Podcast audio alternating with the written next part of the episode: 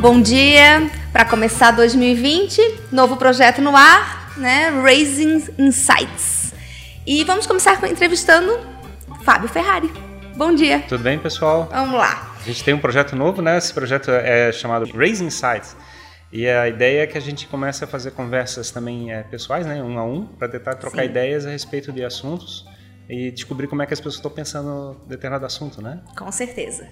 Então vamos começar. Eu selecionei dois artigos que você escreveu, que Sim. é a internet que impõe seleção natural de propósitos e 2020 seus profetas de propósito. Pois é. Antes de a gente entrar nessa seara dos propósitos, que é basicamente o, o mote desses dois artigos, vamos falar um pouquinho da internet e, e dessa, desse mundo virtual que abriu imensas possibilidades de divulgação de vozes que antes não eram ouvidas, vamos dizer assim, né? Uhum. Porque antes a gente tinha um pensamento único que era controlado por uma mídia, né? Sim.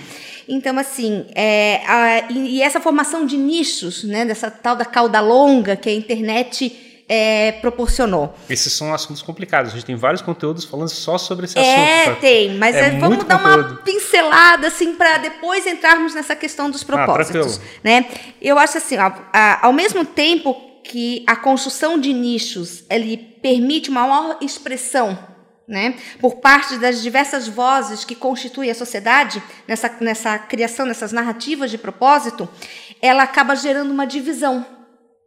É, essa afirmação que eu faço, no teu, na tua opinião, ela é certa ou é apenas uma forma de analisar esse contexto online? A divisão em que sentido estás pensando? Divisão que eu digo assim, ó, porque antes a gente via tudo muito junto, né? E agora você vê assim, ó, um nicho de esporte, um nicho Sim. de culinária, um nicho de só para anima animais, é. e dentro desses, desses é, coisas ainda existe o animal de pequeno porte, o animal de grande porte, o cachorro, o gato. Nossa.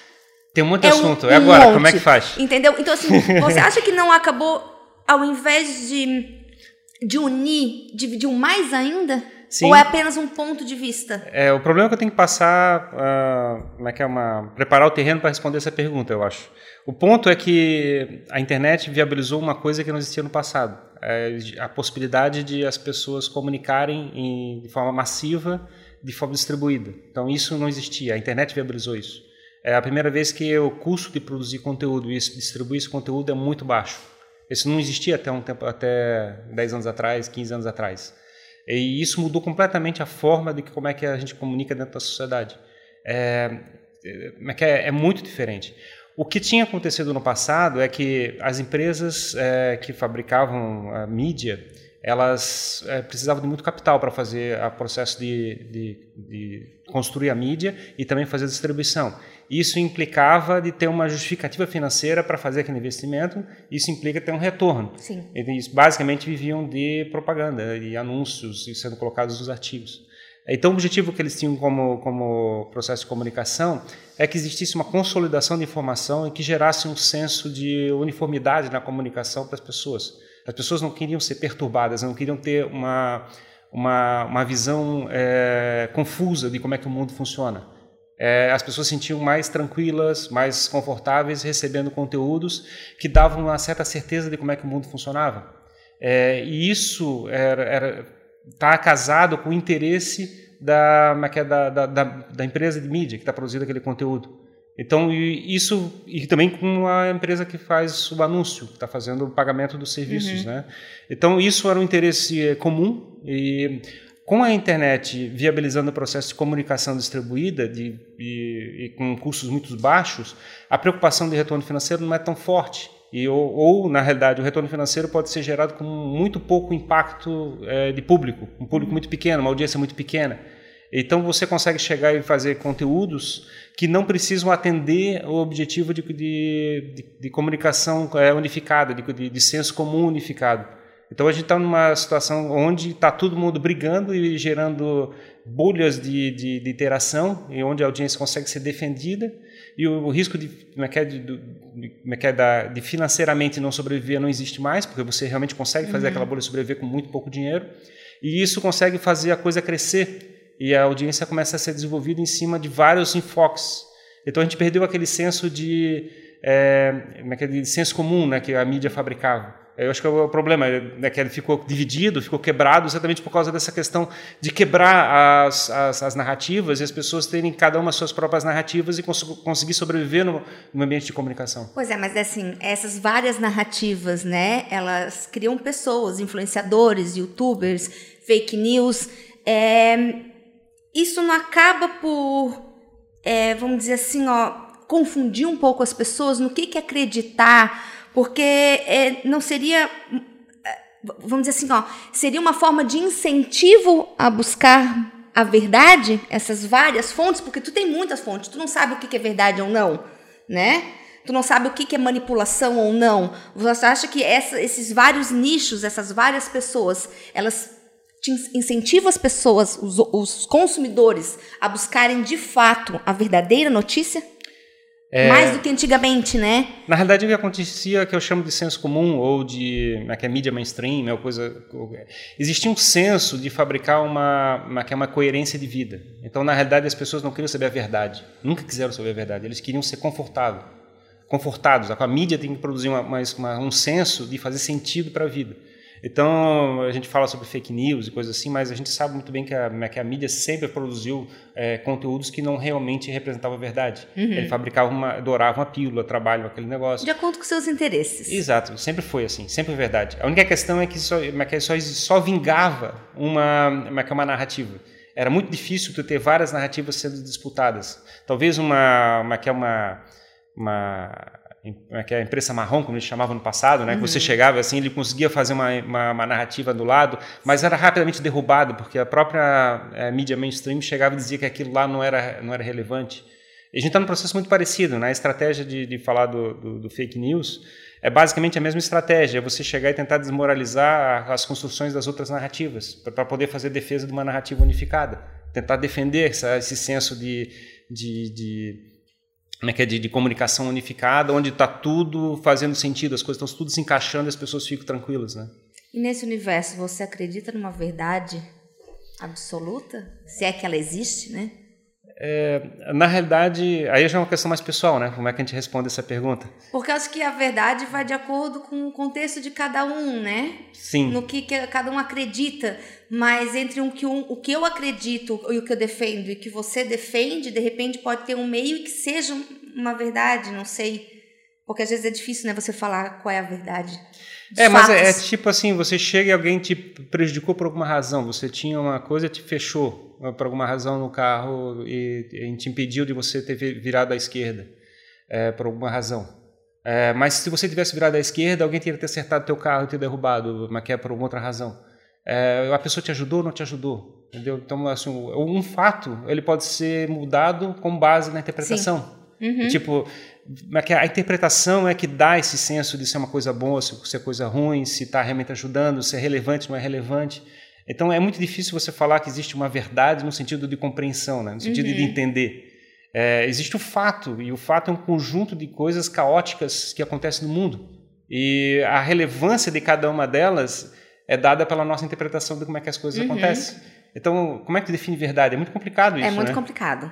É muito complicado. E dentro desse contexto, então, eu te pergunto, como é que se entrega valor? O que, que seria entrega de valor? Mas em que contexto? No, assim, produção no, de mídia? É, na, na no, nesse meio online, assim, nessa, vamos aí puxar a questão do propósito. Sim. Né? Como é que você entrega valor dentro desse universo que cada um tem a sua verdade, que cada um tem o seu propósito? Como é que você acha que as marcas, ou as, as marcas pessoais, sim, ou marcas sim. né, de produtos, como é que elas entregam valor? Como é, é, que esse valor pode ser percebido? Eu acho que o fato de você fazer uma comunicação unificada, onde você tenta juntar todas as informações e faça uma verdade que, que faça as pessoas ficarem confortáveis, é uma, é uma coisa que aconteceu no passado para o processo de comunicação de massa. Que, como é que acontecia no, é, de, de tentar trazer isso a igreja fazia esse papel antes da, da própria imprensa, é, a, a, tradição oral, através de histórias é, épicas contadas pelos anciões, uhum. faziam, faziam esse processo, né, os anciões faziam esse processo de tentar é, fazer uma narrativa que pudesse Sim. defender as pessoas, é, uma interpretação de vida.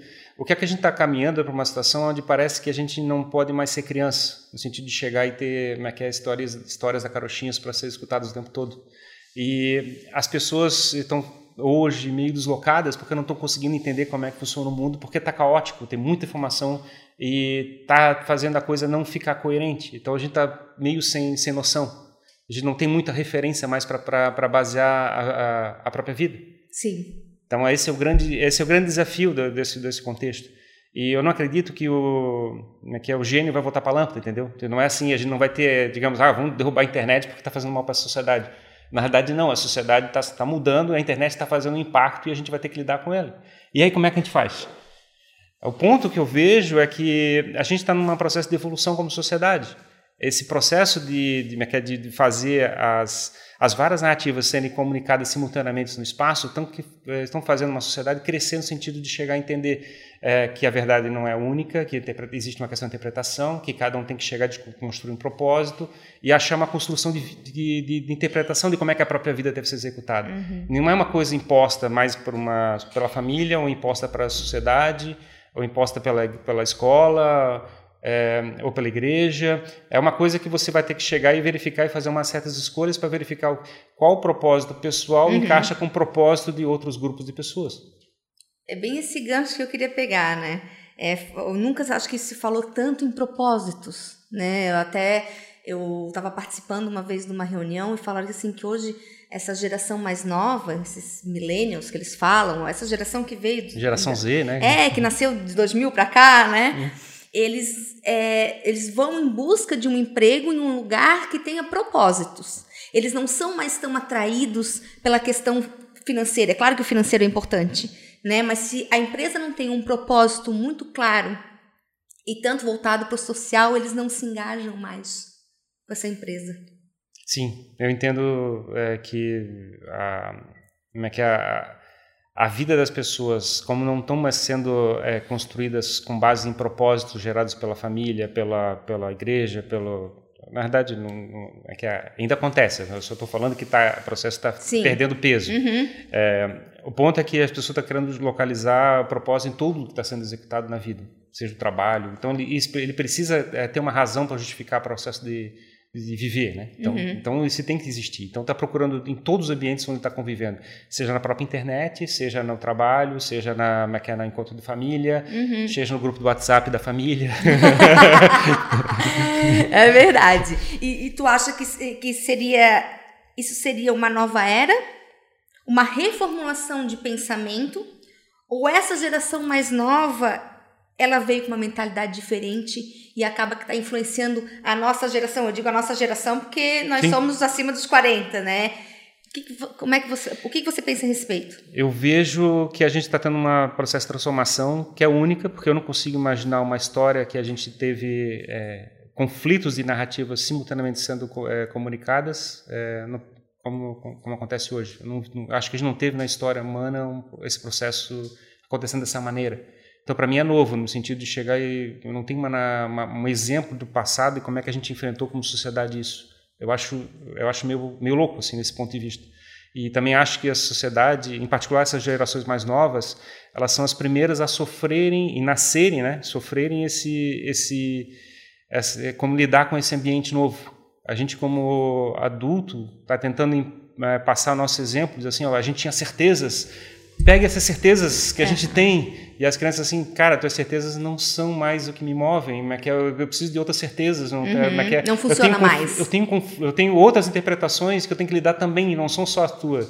Não, a gente não consegue mais chegar e impedir que nossos filhos é, vejam como é que é, youtubers na internet passando outras ideias uhum. de como é que o mundo funciona.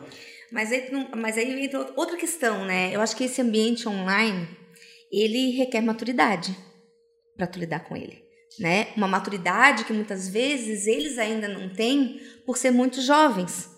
Né? Então, assim. Mas, é... mas esse é o ponto que eu estava falando. Mas que é, a gente tem essa idealização, a gente queria, como sociedade, preparar os nossos filhos para ter contato só com a sociedade depois dos 18 anos, 20 anos, sei lá o que seja. A gente queria adiar o máximo possível, mas que é que ele lidar com os conflitos de vida é, até que a, a maturidade e, a, digamos, uma defesa de, uma, de um propósito já construído em cima da, da igreja, em cima da família, coisa parecida, esteja formada. Uhum. O ponto é que isso já não existe mais. Assim, a internet atravessou a casa é, que é, os colégios também estão sendo atravessados, então a gente não tem mais aquele, aquele processo de, de conseguir defender a, as crianças cedo do processo de, de conflito.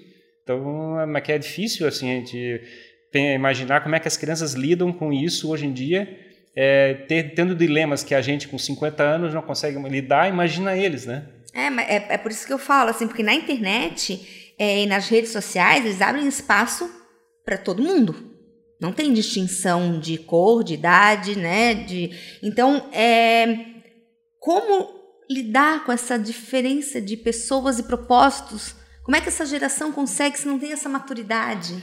Pois é, o ponto que eu vejo é que a gente vai aprender como sociedade. E o ponto é que vai levar, talvez, algumas gerações para a gente ter uma, uma resposta exata do que está falando, é de como é que a, gente, a sociedade vai se organizar para fazer isso. A gente está tá vendo o processo, por exemplo, de construção de, do conceito de fake news para poder tentar filtrar informações que estejam completamente fora da casinha, que estejam fabricando narrativas que, que sejam completamente é, nocivas para a sociedade. É uma forma de lidar. É, é, pais que lhe impedem que, os, que, que, as crianças utilizem o celular até uma determinada idade. É, é, que é o próprio YouTube começando a fazer bloqueios, é que é a, a, gente fazendo processos contra o, contra o YouTube, contra o Google, contra o Facebook, porque está fazendo é que é é, apologia ao ódio, uhum. apologia é que é, a preconceitos. Então, a gente está aprendendo como sociedade a lidar com essa situação. A gente está tendo uma, uma resposta, é, no meu entendimento, ainda muito é, idealizada, assim, a gente usando como referência da, da imprensa, né? como, como é que a uhum. imprensa rodava no passado. É, a gente, é, como sociedade, a gente tenta sempre achar que o nosso exemplo, né, nosso, nosso crescimento foi, foi bom e o que está acontecendo hoje é ruim, né? Tipo, uhum. então a gente tenta ter, tra trazer o passado de volta, né? Tentando defender. Sim. Mas, no meu entendimento, a gente vai achar um novo meio. Não vai ser exatamente como eles estão imaginando. Vai ser alguma coisa que vai ser construída ao longo da, da vida.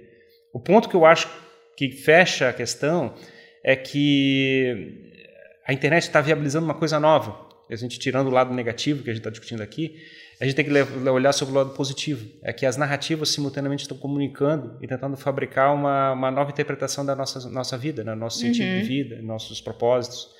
E a gente está tendo a primeira vez um processo de, de construção natural, né? Existe, não existe uma não existe aquela imposição de cima para baixo de, de, de, do que é a verdade, do que é o propósito, do que faz certo, uhum. quais são as virtudes, coisas assim. Existe um processo de construção dessas novas virtudes, novos propósitos, que estão nascendo num processo de conflito de ideias.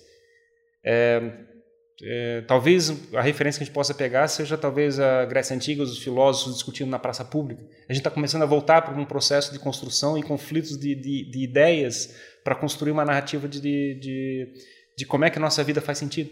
Uhum. Então, vocês, é, só queria trazer esse outro elemento que é o lado do não, eu, mais positivo eu, não, eu da interpretação. Concordo. Eu acho que, é, meu Deus, é, a gente teve muitos ganhos uhum. né, com a internet muitos mesmos. Eu acho mais, muito mais positivo do que negativo, se a gente for botar na balança. Uhum. Né? Porque eu lembro que a gente fazia pesquisa na Barça, né? Hoje em dia a gente acessa o Google e é tudo com muita rapidez. Mas há uma, há uma corrente que diz que, é, que, é, que leva que a culpa do, dos nossos problemas hoje em dia é da internet. Sim.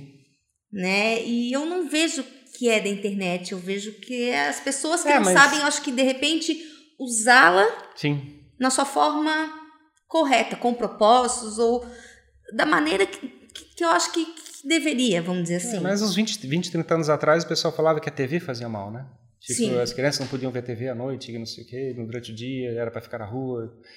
É, a gente sempre demonizou isso, sempre demonizou. Eu acho que a gente sempre tenta achar um culpado. É, a gente sempre demonizou. É, não é totalmente é falso assim. Existe realmente algo ruim assim a TV trouxe algo ruim o cara ficar vidrado em cima da tela da TV e consumindo aquele conteúdo de forma passiva. Também é uma coisa ruim. É, videogame também tem um lado bom tem um lado ruim. É, que é? Ficar na internet tem um lado bom tem um lado ruim. O ponto é que a gente como sociedade a gente acaba tendo que conviver com isso e aprender a lidar com ele né com, essa, com essas Sim. novas mudanças, com essas novas tecnologias. Uhum. A gente não uhum. consegue trazer de novo o gênio para dentro da lâmpada, esse é o ponto não. que eu estava falando antes. É.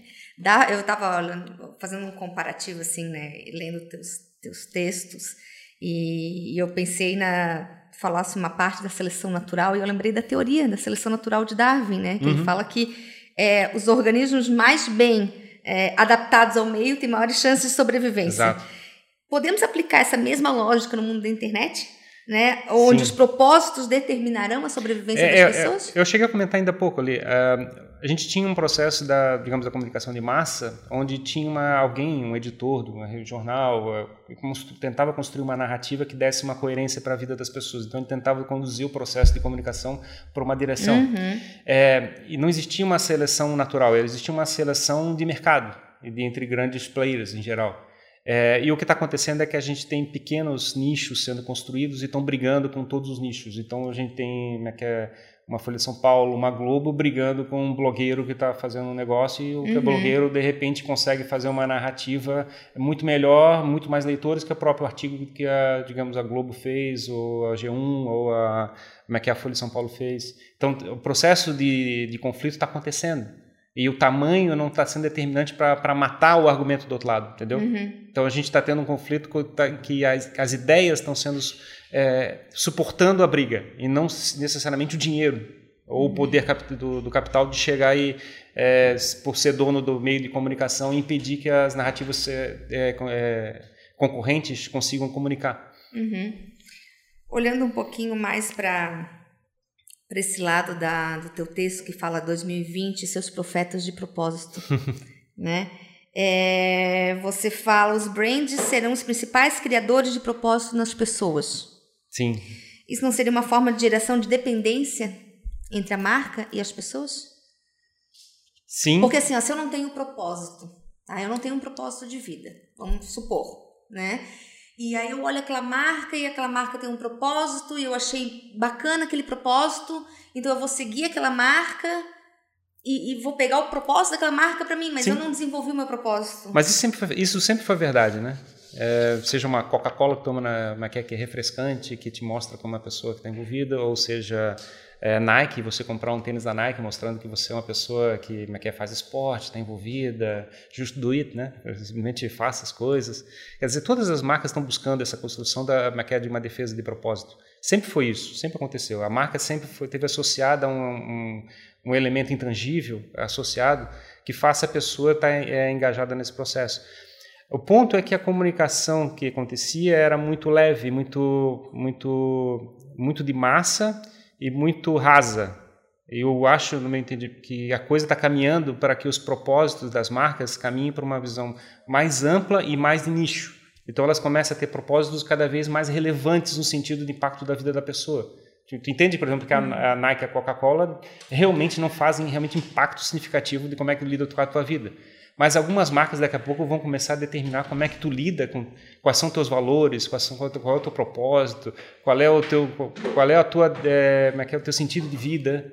Então a gente começa a ter como é que é, é, influenciadores digitais falando sobre estoicismo, sobre é, carnivorismo, sobre veganismo. Mas também vem por muito do, do, questionamento, né, dessas, da, desses jovens, vamos dizer assim, a respeito do propósito das marcas, né? Sim, é... Os jovens estão questionando mais as coisas. Sim. Eu acho que a nossa geração era muito mais passiva, né? E eu acho que hoje os jovens estão muito mais é, reativos, reativos, não sei como a, a afirmar, Reativos... mas acho que eles questionam mais as marcas em seus propósitos. Na realidade, né? como está tendo um conflito muito significativo de propósitos, ele não tem, ele não consegue encontrar firmeza em lugar nenhum. Então, na realidade, ele fica encostando em cada, em cada uma das da, dos processos de comunicação uhum. e tentando localizar o que, que faz sentido para ele, o que, que encaixa na vida dele dentro do processo. Uhum. E é é, as marcas que sejam rasas, que têm pouco, é, pouca pouco valor sendo, sendo transportado, é, não grudam tão fácil.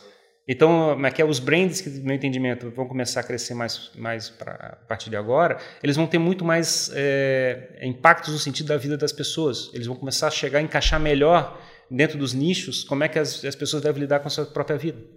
É, porque a criação, eu vejo assim, que às vezes essa criação de, desses profetas da internet é um campo meio minado, assim, né? Meio perigoso para essa juventude que eu falei atrás, Sim. que não tem maturidade, né? Porque às vezes tu pega assim, ó, ah, é aquela influenciadora digital que, que hoje em dia é super magra, tem aquele corpo perfeito e que e que impacta de uma forma negativa na vida de muitos adolescentes que, né, que cometem às vezes atrocidades para chegar num corpo que não que, supostamente Sim. ideal. Então assim, é, a gente tem lidar com essa. Concordo. Com na, essa... verdade, na verdade, o meu entendimento é que a coisa está caminhando para uma, uma visão mais rasa e indo cada vez para uma situação mais profunda, como a gente está falando ali, por exemplo, da Nike ou, ou da, da Coca-Cola.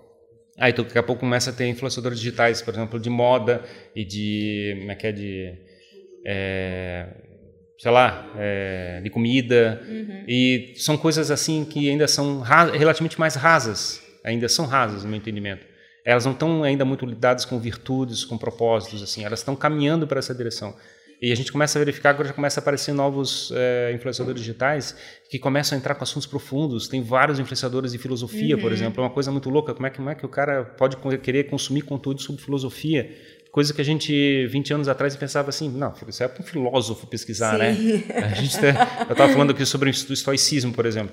Pô, é um assunto está na moda, tá todo mundo querendo, estudando filosofia. Como é que pode isso, né? Uhum. Então está tendo uma, uma, um renascimento desse negócio, porque as pessoas estão buscando não mais uma, uma, uma, tentativa de comunicação rasa, estão cada vez caminhando para uma, uma comunicação mais profunda que faça impacto realmente na vida Acho das pessoas. Acho que na busca do porquê. Sim, então o que eu acredito, por exemplo, Existem esses influenciadores, por exemplo, de, de moda, é é, de, de dieta e coisa parecida, mas eu acho que a gente vai caminhar progressivamente para uma coisa em sentido maior. A gente vai ter as pessoas procurando não só mais a magreza, mas assim uma, uma que é uma, um modo de vida. Entendeu? Vai caminhar para uma como é que como é que eu lido com, com minhas inseguranças, porque na realidade o problema da uma que, é da, a gente tem muito relacionado à dieta e a, e a moda e coisa parecida está relacionado muito à segurança da pessoa. Sim. A gente vai verificar que vai passar um ano aquele negócio assim, mas isso aqui não está me preenchendo. Na verdade eu preciso uhum. de alguma uhum. coisa a mais e vai aparecer alguém, um influenciador, falando assim, não, na realidade tem esse negócio aqui, porque isso é uma insegurança que você está, que a sociedade está impondo em cima de você, você tem que ficar mais forte para poder aguentar isso, entender que esses valores, é, na verdade, tem que ser internos, não pode ser externos, não pode depender das interpretações das outras, das outras uhum. pessoas. Então a coisa, no meu entendimento, está caminhando para uma direção cada vez menos rasa e eu acredito que os adolescentes todos vão começar com uma comunicação muito rasa e vão começar a progressivamente encontrar propósitos maiores. E, e, vai ter exemplos, assim. Daqui a pouco tu vai pegar um, aqui é um irmão mais velho, coisa parecida, que já tem uma, uma uhum. visão de propósito mais significativa, já tem valores mais uh, melhores construídos e, e, vão ser referências para esses novos uh, adolescentes que estão começando a surgir. O problema é que a gente está num processo de transição. E... Da separação do joio e do trigo, vamos é, dizer e a gente está assim. tá no caos da comunicação hoje, o processo imposto pela internet. Então a gente não sabe exatamente como é, que a coisa vai levar, e vai levar 20, 30 anos para a coisa começar a fazer, fazer encaixe. O legal dentro desse processo como um todo é que a gente consegue ver que os brands que conseguem chegar e conseguem é, levar é, valores, propósito e coisas que são significativos uhum. para as pessoas, é, estão dando um papel que é muito próximo de um profeta, porque eles estão chegando e faz, explicando para pessoas que a vida é boa, que faz sentido fazer as coisas, que naquel, a, a, naquel, os produtos que eu vendo me suportam para uhum. construir meu, meu sentido de vida. É uma coisa louca você pensar que está é. tá caminhando para um processo eu, quase religioso. É, eu vejo assim, é, o que eu vejo muito na internet essa divulgação cada vez mais de um modo de vida mais saudável, mais sustentável, inclusive até o próprio veganismo, Sim. né, que hoje em dia está tá muito em voga, vamos dizer assim, mas que, que tem as suas bases, tem os seus fundamentos, né? Então eu vejo que as, as, os adolescentes eles estão é, buscando algo mais, vamos dizer, natural, eu acho que na realidade é uma narrativa. Né? A, gente, a gente vê essa narrativa sendo construída e muito, muito bem suportada. É, o, o meu, meu, entendimento é que existe uma seleção natural sendo construída. É, talvez o veganismo ficou forte agora mas daqui a pouco vai ter uma contracorrente, uma contracultura sendo formada que vai chegar e tentar derrubar o veganismo. Uhum. Então, então o processo vai ser um processo de conflito, de, de, de, de lidar, né? Tipo, é, como partidos políticos, né? Como uhum. É Bolsonaro, Lula e coisa parecida. É, a mesma, é o mesmo ponto de vista. A gente está num processo de conflito uhum. onde as narrativas estão simultaneamente sendo comunicadas e as pessoas começando a ter que localizar, como é que é o, separar o joio do trigo, encontrar a verdade, ver o que é coisa que encaixa na vida dele, né? O que seja coerente, né? É, pelo menos encaixe na vida dele. não sei se seja coerente, é coerente porque. Não, sim, mas coerente com a tua visão. Isso, exatamente. Né? Com a tua visão Exato. do mundo. Porque cada um, como a gente começou lá no começo, cada um tem a sua visão, Exato. cada um tem a sua verdade dentro desse universo imenso que é a internet, né? Mas eu acho que é isso. Acho que é, a gente tende. Papo cabeça hoje. Papo cabeça. Até a gente tá, já falou disso, mas assim, ó. É Existe um caminho essa disseminação de informação seja mais saudável? É, eu acho que existe uma tremenda oportunidade para as marcas se posicionarem como, como processo de, de envolvimento e de propósito. É, as marcas é, localizando o seu porquê, por que elas existem, por que as empresas existem, elas têm que começar a chegar e fazer essa comunicação dessa verdade, desse, desse, desse, de como é que ela está lidando com o mundo. E para fabricar é um processo de espelhamento, né? Fazer as pessoas se identificarem com aquilo e fazerem é... propósito estarem voando junto dentro do processo da construção da, da, daquela empresa que está produzindo. É como aquela famosa hashtag na, no Instagram, no filter, né? Assim, mostrar sem maquiagem, Sim. né? Porque eu acho que antigamente acho que também era muito maquiado as coisas e, e não refletia uma realidade. Acho que hoje as pessoas estão mostrando mais a cozinha, mostrando Sim. mais quem são é, sem maquiagem, mostrando mais seus valores, e acho que é por isso que tende cada vez mais a, a, a ter uma, vamos dizer assim, uma, uma ligação, uma entre, ligação mais... entre, a, entre os negócios das empresas e o propósito que ela existe e o propósito das pessoas que consomem aquele produto que está sendo produzido.